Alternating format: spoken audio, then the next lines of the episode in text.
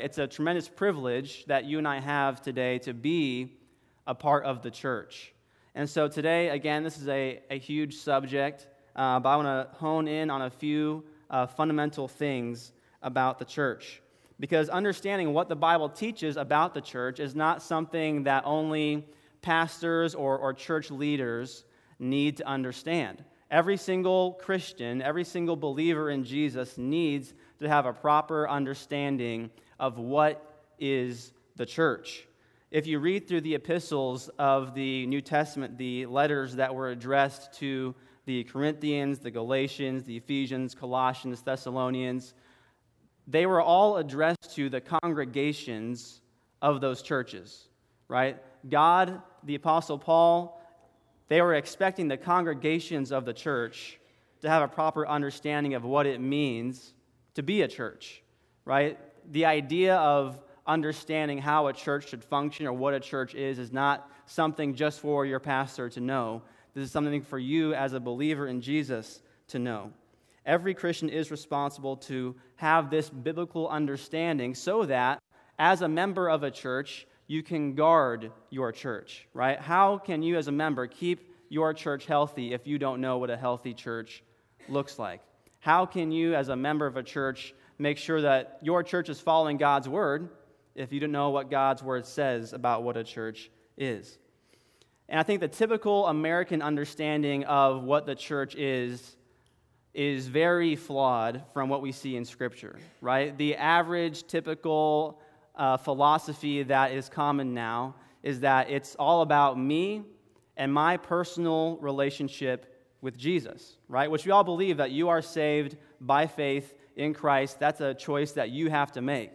However, in the New Testament, we see that our walk with Christ is almost inseparable from our relationship to a local body of other believers.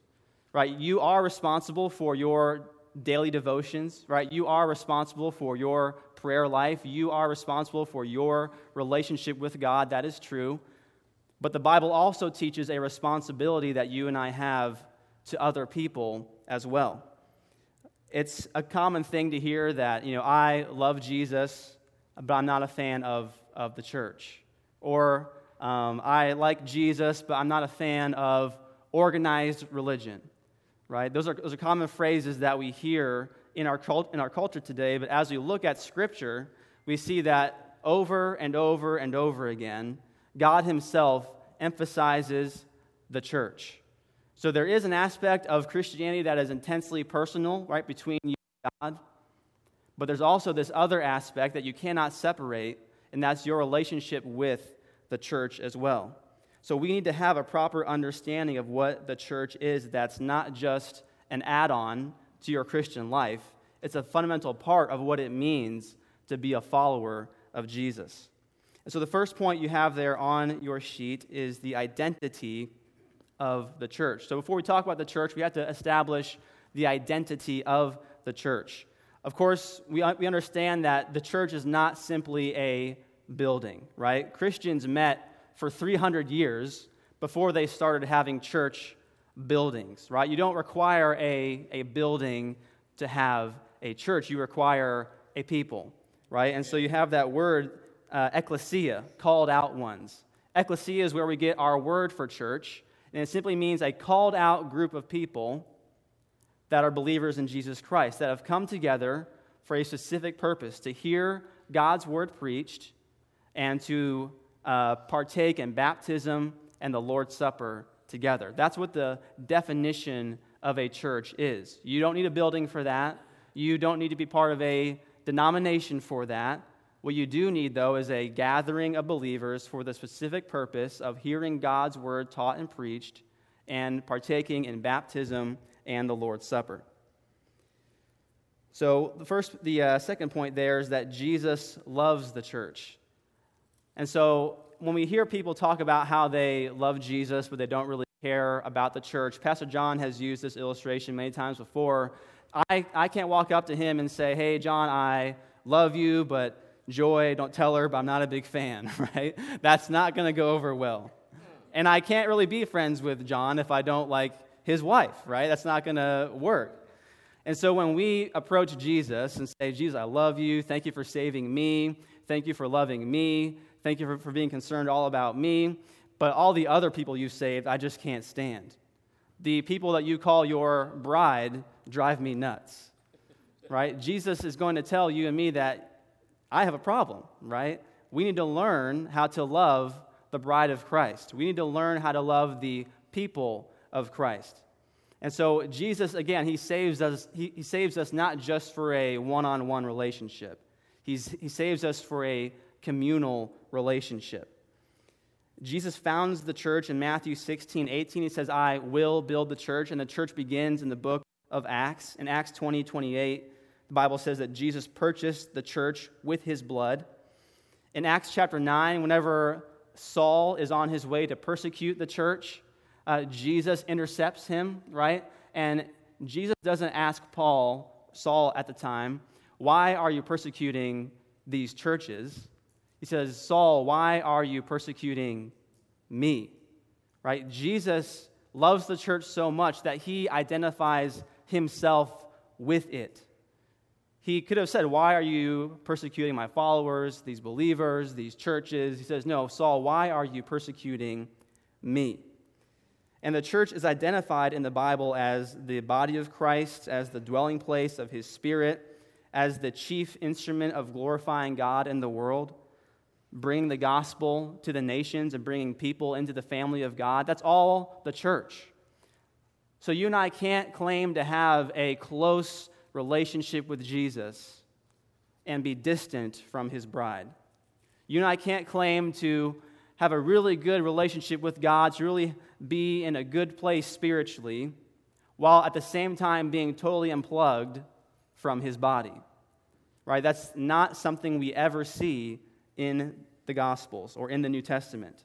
In Ephesians chapter 5, verse 25 through 27, uh, Paul tells us how much Christ loved the church. He said, Husbands, love your wives as Christ loved the church and gave himself up for her, so that he might sanctify her, having cleansed her by the washing of water with the word, so that he might present the church to himself in splendor, without spot or wrinkle or any such thing, that she might be holy and without blemish.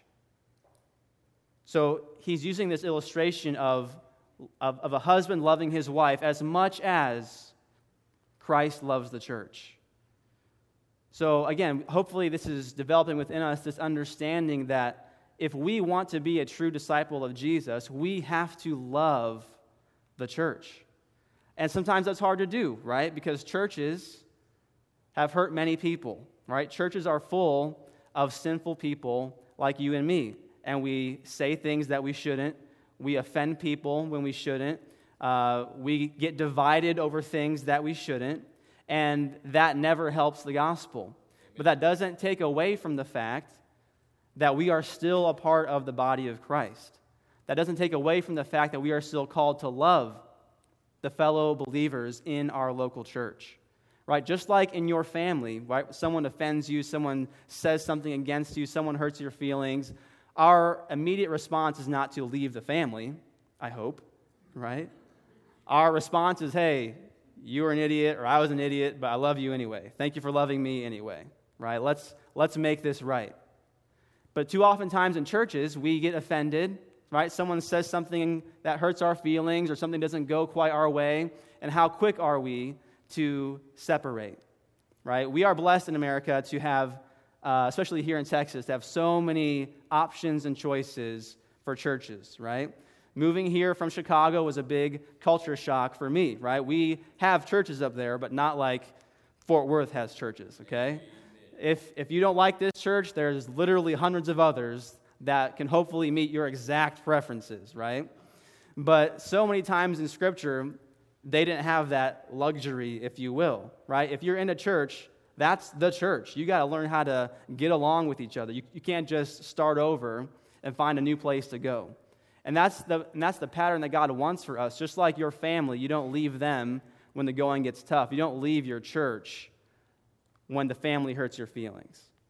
Right? This is a whole new way of viewing the church, not as a, a place for me to go and be served, but this is a family in which I am to belong. right? And this is the image that God gives us in the Bible over and over and over again. And sometimes we have to re- remind ourselves why is it that churches have so many problems? And it's that Satan loves to attack the church. Because how, if you were Satan, just briefly imagine that for a moment, or if you want to just think about Satan, if, if he wants to hurt God, if, if, if he wants to really aggravate God, so to speak, what's he going to do? He, he can't touch God, right?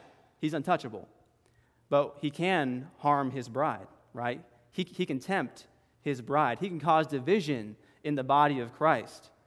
That's why churches have to be so on guard, because we are the number one target for the enemy, because we are the ones whom Christ is coming back for. And Satan wants to make sure that we go to heaven as scarred and messed up as possible. And so the reason why Satan attacks the church so much is because we are the ones whom Christ loves. We are the ones whom Christ died for and is coming back for. That's why Satan wants to convince you that you don't need the church. That's why Satan wants to convince you that you can make it on your own as a Christian. You can listen to a podcast of a sermon, you can watch some worship uh, videos on YouTube, and you can make it just fine. You don't need all these people who are going to just slow you down, offend you, not do what you want to do. Right? That's the temptation that we have now in our culture, maybe more than ever before, because I can sit at home, listen to preachers much better than myself, listen to the best worship music we've ever produced, all on my own. So, why don't we do that? Why has God still called us to assemble together as a body of believers? It's because we need each other. Christ loves the church, and He's called us not to live our life as believers in isolation, but in community. God's plan for a Christian will always be fulfilled best when connected with the local church. Right? God's plan for your life, for using you for His kingdom, using you for His service, doing something with you that will last for all of eternity, will always be connected with the church. Because the church is the means by which God has said, This is how I am going to reach the world with the gospel. This is how I'm going to do missions. This is how I'm going to make disciples, is through the church. So when you and I are, are tempted or frustrated to, to move away to doing our own thing, remember how much God values the church. He identifies himself with it. He's coming back for it. it. We are called his bride. The church matters, right? God has not diminished his love for the church over the years because of the many faults and failings that churches have had, right? That's simply because of us, right? All the faults and failings that I have will affect the church, right? The church is full of sinful, broken people. But that's the point. That's why God calls us into this community, is because if I'm sinful and broken on my own, I'm probably not going to get much better.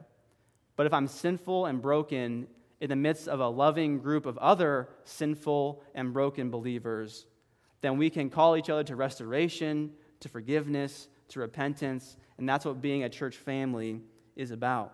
Amen. So now we've kind of established the identity of the church uh, I want to look quickly at some of the basic traditions of a local church. So, Jesus Christ has given the church these visible signs to us as his people. And these signs are fundamental to understanding and reflecting on the gospel. And so, the first one there is, is baptism. Uh, baptism is, of course, the first step of obedience for a believer. Um, there are people who go to churches or uh, call themselves Christians who say, hey, I'm willing to believe in Jesus, um, but I don't think that baptism is a necessity. Uh, so let's look at that real quickly. Jesus himself, he ordained baptism both by his example and by his command. Whenever Jesus started his earthly ministry, he started by being baptized. Right? Did, did Jesus really need to be baptized? No. no. He was he was just fine, right? He, he started off as giving us an example and a foreshadowing, right, of his death, burial, and resurrection. And when you and I also partake in baptism, we are imitating the death, burial, and resurrection of Christ and looking forward to our future resurrection as well. But he also commands it in the Great Commission in Matthew 28, verse 19. He says, Go therefore and make disciples of all nations, baptizing them in the name of the Father and the Son and the Holy Spirit. Over and over and over again, as you read the New Testament, it assumes that all believers have been baptized. No example in Scripture, outside of perhaps the thief on the cross who died, do you see an example of a believer who is not baptized or does not get baptized quickly. There is no such thing as a unbaptized believer in the New Testament. In Romans chapter 6 verse 3 through 4, Paul writes, "Do you not know that all of us who have been baptized into Christ Jesus were baptized into his death? We were buried therefore with him by baptism into death, in order that just as Christ was raised from the dead by the glory of the Father, we too might walk in newness of life." Right? Paul here is writing, look, we are identifying with Christ when we get baptized. And the church is commanded to practice baptism by immersion. Um, we see that Jesus was immersed in the book of Mark. It says that he came up out of the water. And immersion is the best image and picture of, of death, right? Whenever you die, you get buried, right? And that's why we immerse people in water as a picture, as an image of the death, burial, and resurrection of Christ. And then the uh, second tradition, the, uh, second ordinance that God has given to the church is the Lord's Supper or communion. In 1 Corinthians chapter 11, verse 23 through 26, uh, the Bible says, For I received from the Lord what I also delivered to you, that the Lord Jesus, on the night when he was betrayed, took bread. And when he had given thanks, he broke it and said, This is my body, which is for you. Do this in remembrance of me. In the same way, he also he took the cup after supper, saying, This cup is the new covenant in my blood. Do this as often as you drink it in remembrance of me. For as often as you eat this bread and drink this cup, you proclaim the Lord's death until he comes. So we see this here in verse 24. He says, Do this in remembrance of me. It's a command, right? participating in the Lord's Supper is a command given by Jesus to the church. And so, again, what is, what is the purpose of the Lord's Supper, of communion? It's to, A, remember his sacrifice, like this is my body, this is my blood, this is what Jesus did for us. This is the gospel that Christ died for our sins according to the scripture. But it's also a rehearsal, right? The Bible says that we will be having the final marriage supper with the Lamb whenever God takes us to heaven at the end of time. And we will be taking the Lord's Supper there together as a family. So not only is it looking back to the sacrifice of Christ, we're looking forward in anticipation to when Christ comes back. And so that's what the Lord's Supper is for. It's to witness this thing, it's, it's, a, it's a witness to what Christ has done and what Christ will do. Baptism is done once in the life of a believer, and the Lord's Supper, the Bible just says, as often as you do it. You are to do it repeatedly as a continual reminder to us. The other thing about these two ordinances is that they are given to your local church, not to individual believers.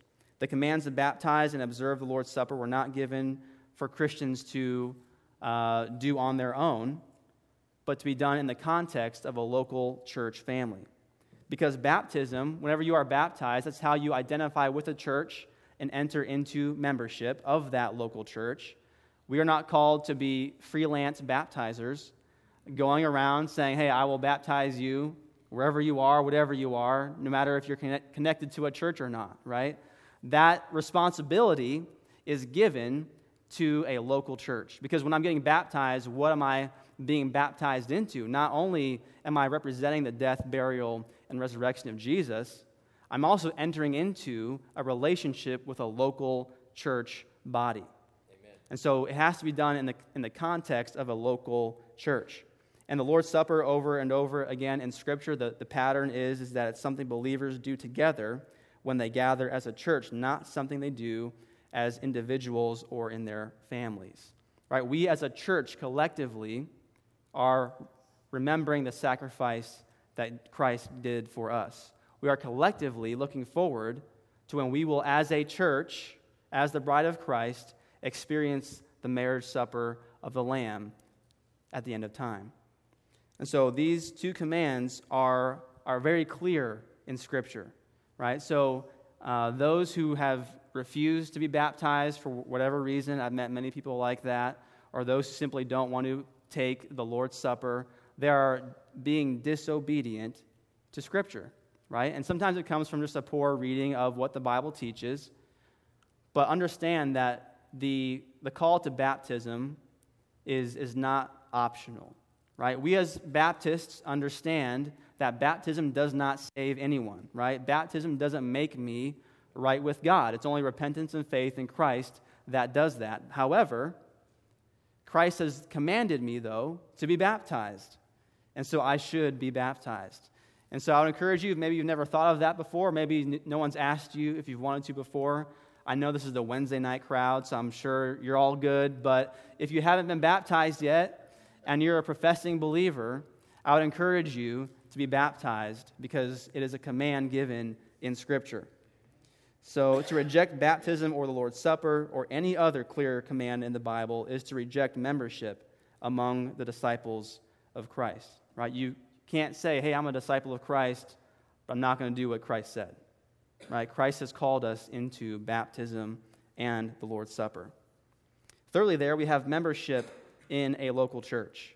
You know, it's one thing to, to talk about church as a whole, right? This the whole concept of church and what is it and what has God called the church as a whole to do somewhere. But God has also called us to a local body of believers. Membership in a local church is a crucial point for understanding what Christ is calling us to as his disciples. The, the whole idea of Scripture is that once I am a believer, what community am I supposed to be a part of? Not just this universal church, but into a local church with real people in it, right? The vast majority of the time in the New Testament, whenever the Bible talks about the church, it's not talking about the universal church. We're talking about local bodies of believers.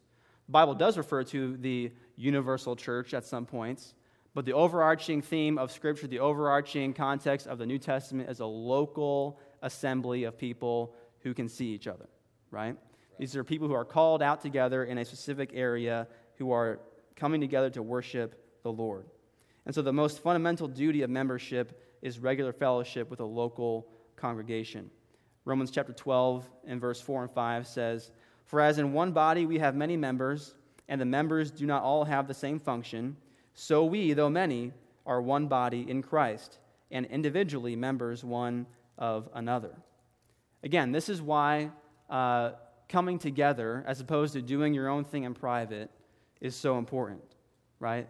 Paul here talks about the church as being a body, right? The body has to come together in order to function, right? You are not called to be a body in and of yourself. You and I are called to be members of a body, members of a, yes, the universal church we are a part of, but what body am I going to serve in? What body is going to minister to me? That's a local, called out assembly of Christians.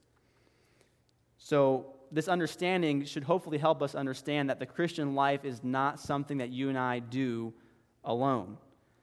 We have been, as, as Christians, we understand okay, I've, I've been saved. That means I've been reconciled to God, right? I was God's enemy. I was on my way to hell. I was about to receive the just punishment for my sin but then I was saved and I have been made right with God. We all hopefully understand that. But the other part of salvation is that now I am called to be, to be reconciled to other believers as well.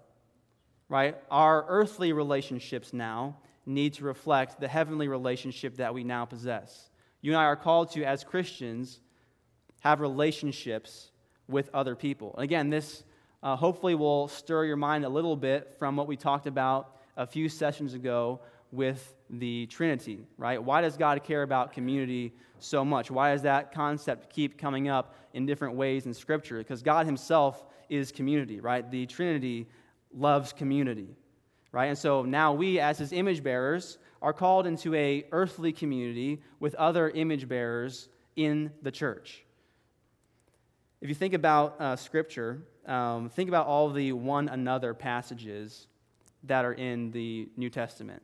There's about 59 passages, verses in the New Testament that talk about something one another, like love one another, bear with one another, forgive one another, confess your sin to one another, serve one another, right? Think of all the one another passages that are in Scripture.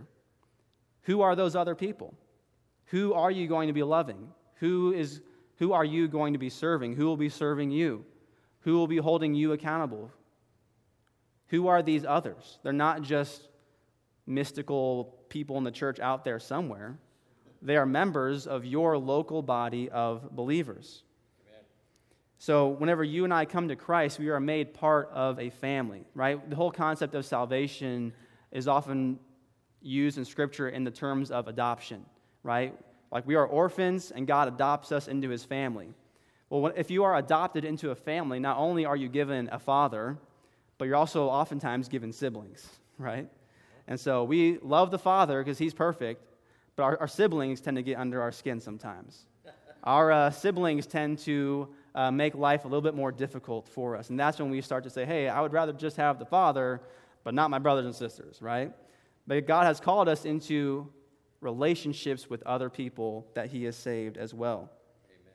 So when I view the Christian life as just being about me, I'm having a selfish view. I'm having an unbiblical view of what it means to be a Christian, of what it means to be a disciple, of what it means to be a church member. Right? If I am only concerned with me, myself, and I, and not the other people God has placed in my life, then I'm missing the calling that God has given to me simply as a Christian. Right? You and I are called not only to walk with God ourselves, but to walk with other believers as we together walk with God. So, who is going to pray for you? Who is going to counsel you? Who is going to disciple you? Who are you going to disciple? Those people are found in your local church of which you are a member.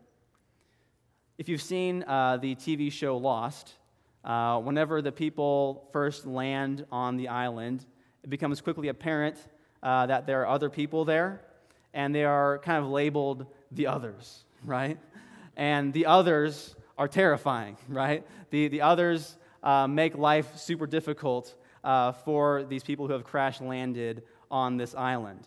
And oftentimes, I feel like that's how we feel about people in church, right? Me and God are good, but then the others show up and life gets hard, right? Life gets a little bit more scary, right? How am I supposed to deal with these people? I don't know.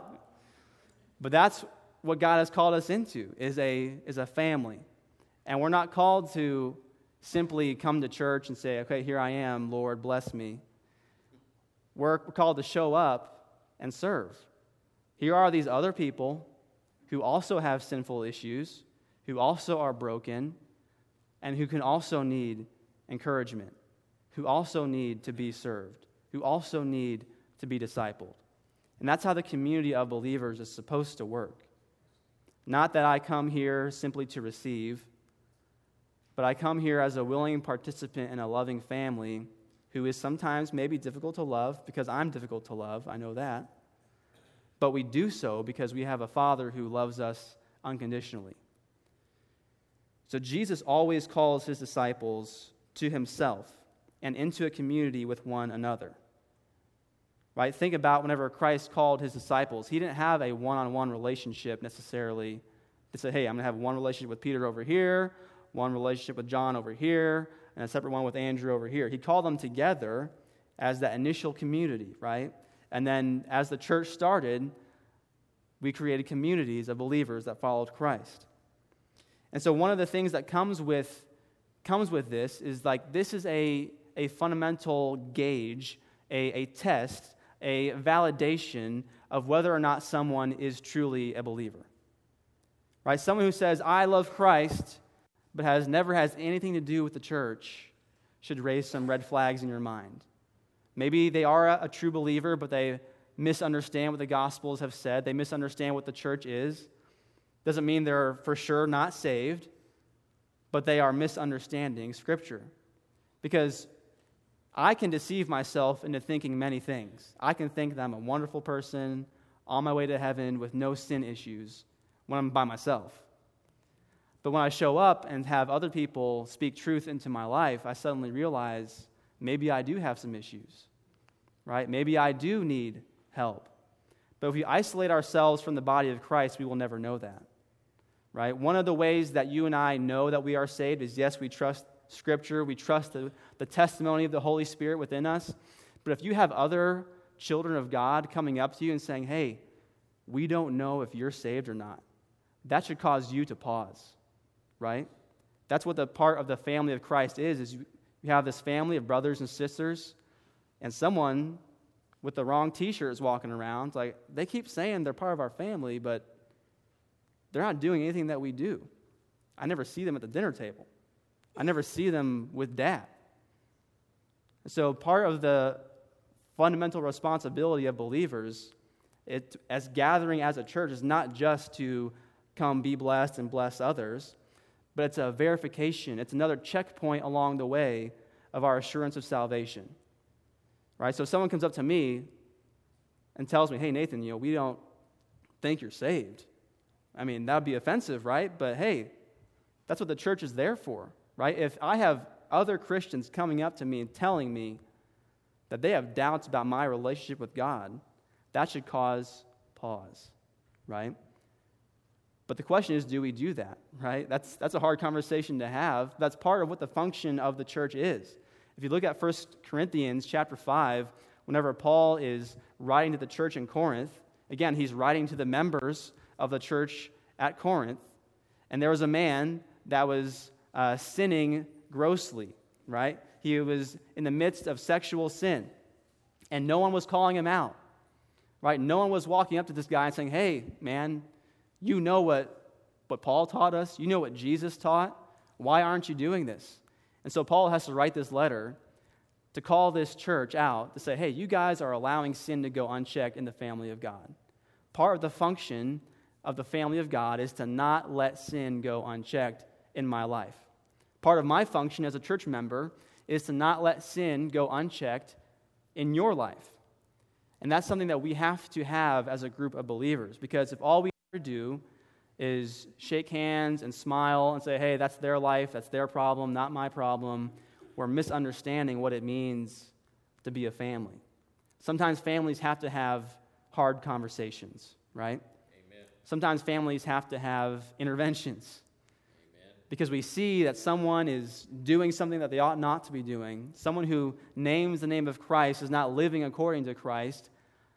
And we just can't let that keep happening. Why? Because we love them. We care for that person's soul. We care for that person's walk with God. And so, part of our calling as members is to be able to be examined by other members. So, if, if you see me in sin, you have the right and the authority from God to come up to me with love and say, hey, we, we, we think you're doing wrong here.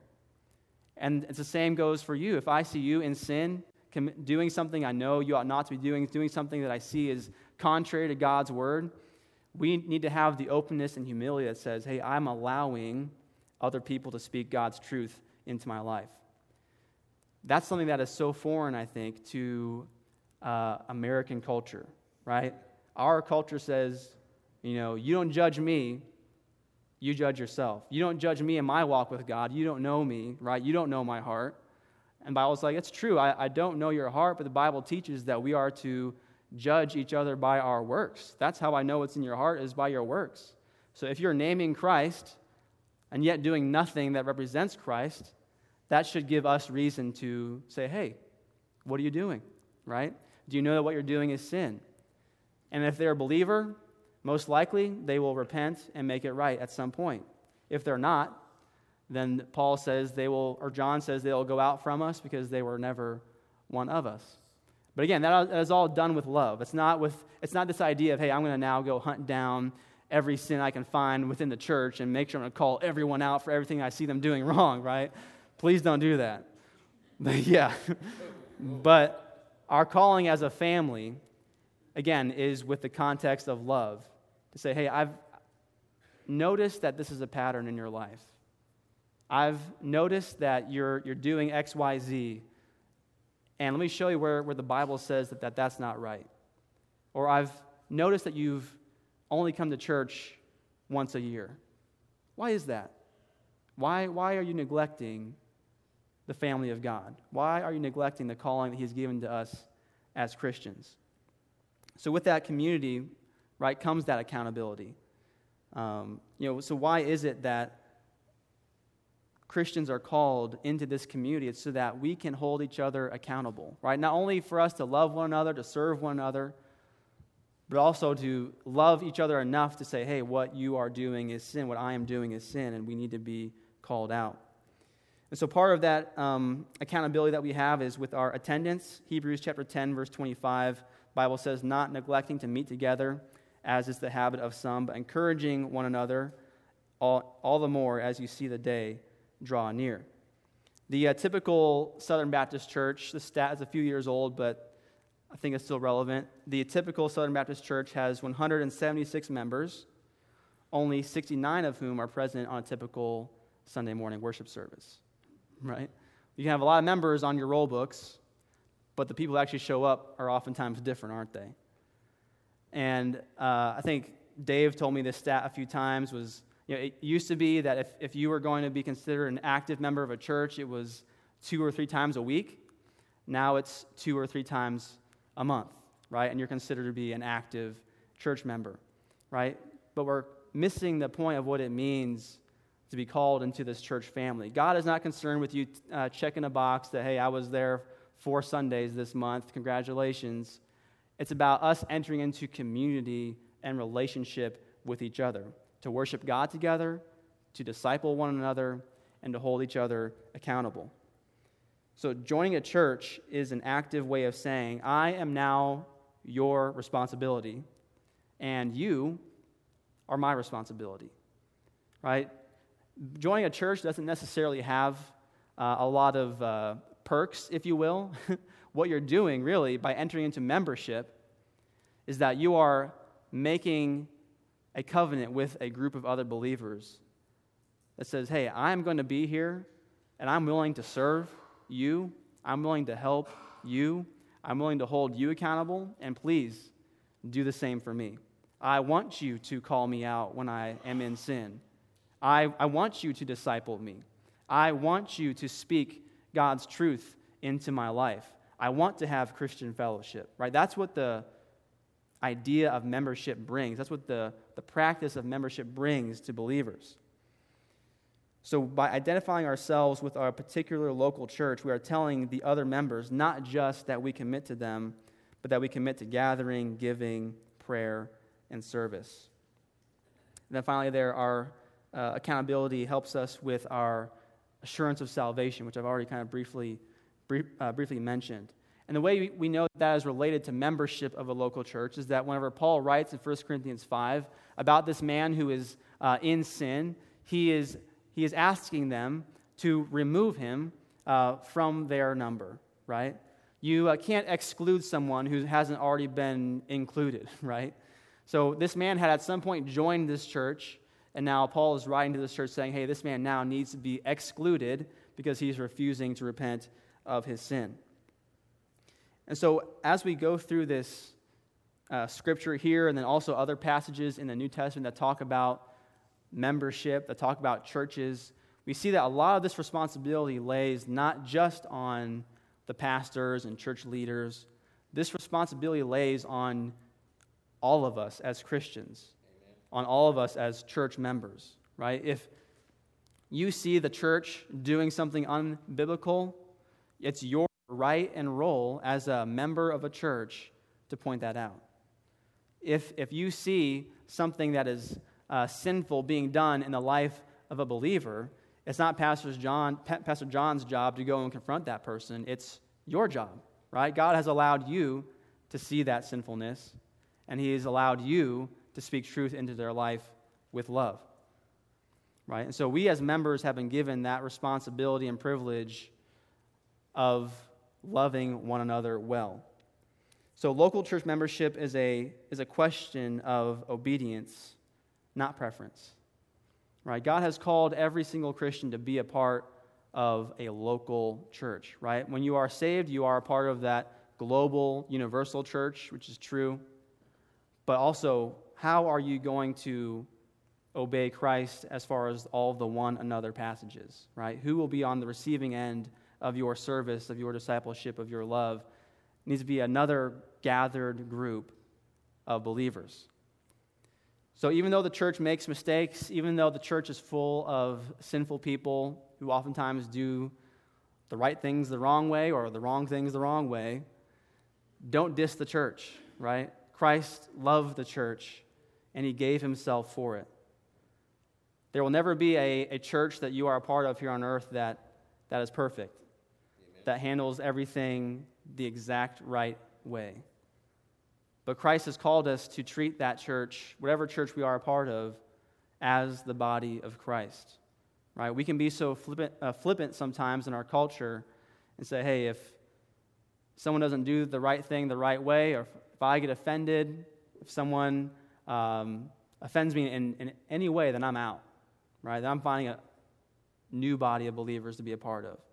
And that's not really a pattern that we see ever in Scripture and the only time I, that I see that happening is if there's something unbiblical that takes place, right? We should be very slow before we break membership with a local body of believers, right? That's not the pattern that God has set for us in the New Testament. So, joining a local church is an outward reflection of an inward love that we are to have for Christ. Right? Again, don't claim to love Jesus if you don't love his church. Don't claim to follow Jesus if you're not serving in his church. Never does the New Testament have an example of a Christian existing on a prolonged basis outside of the fellowship of the church. That's not something we ever see in the Bible.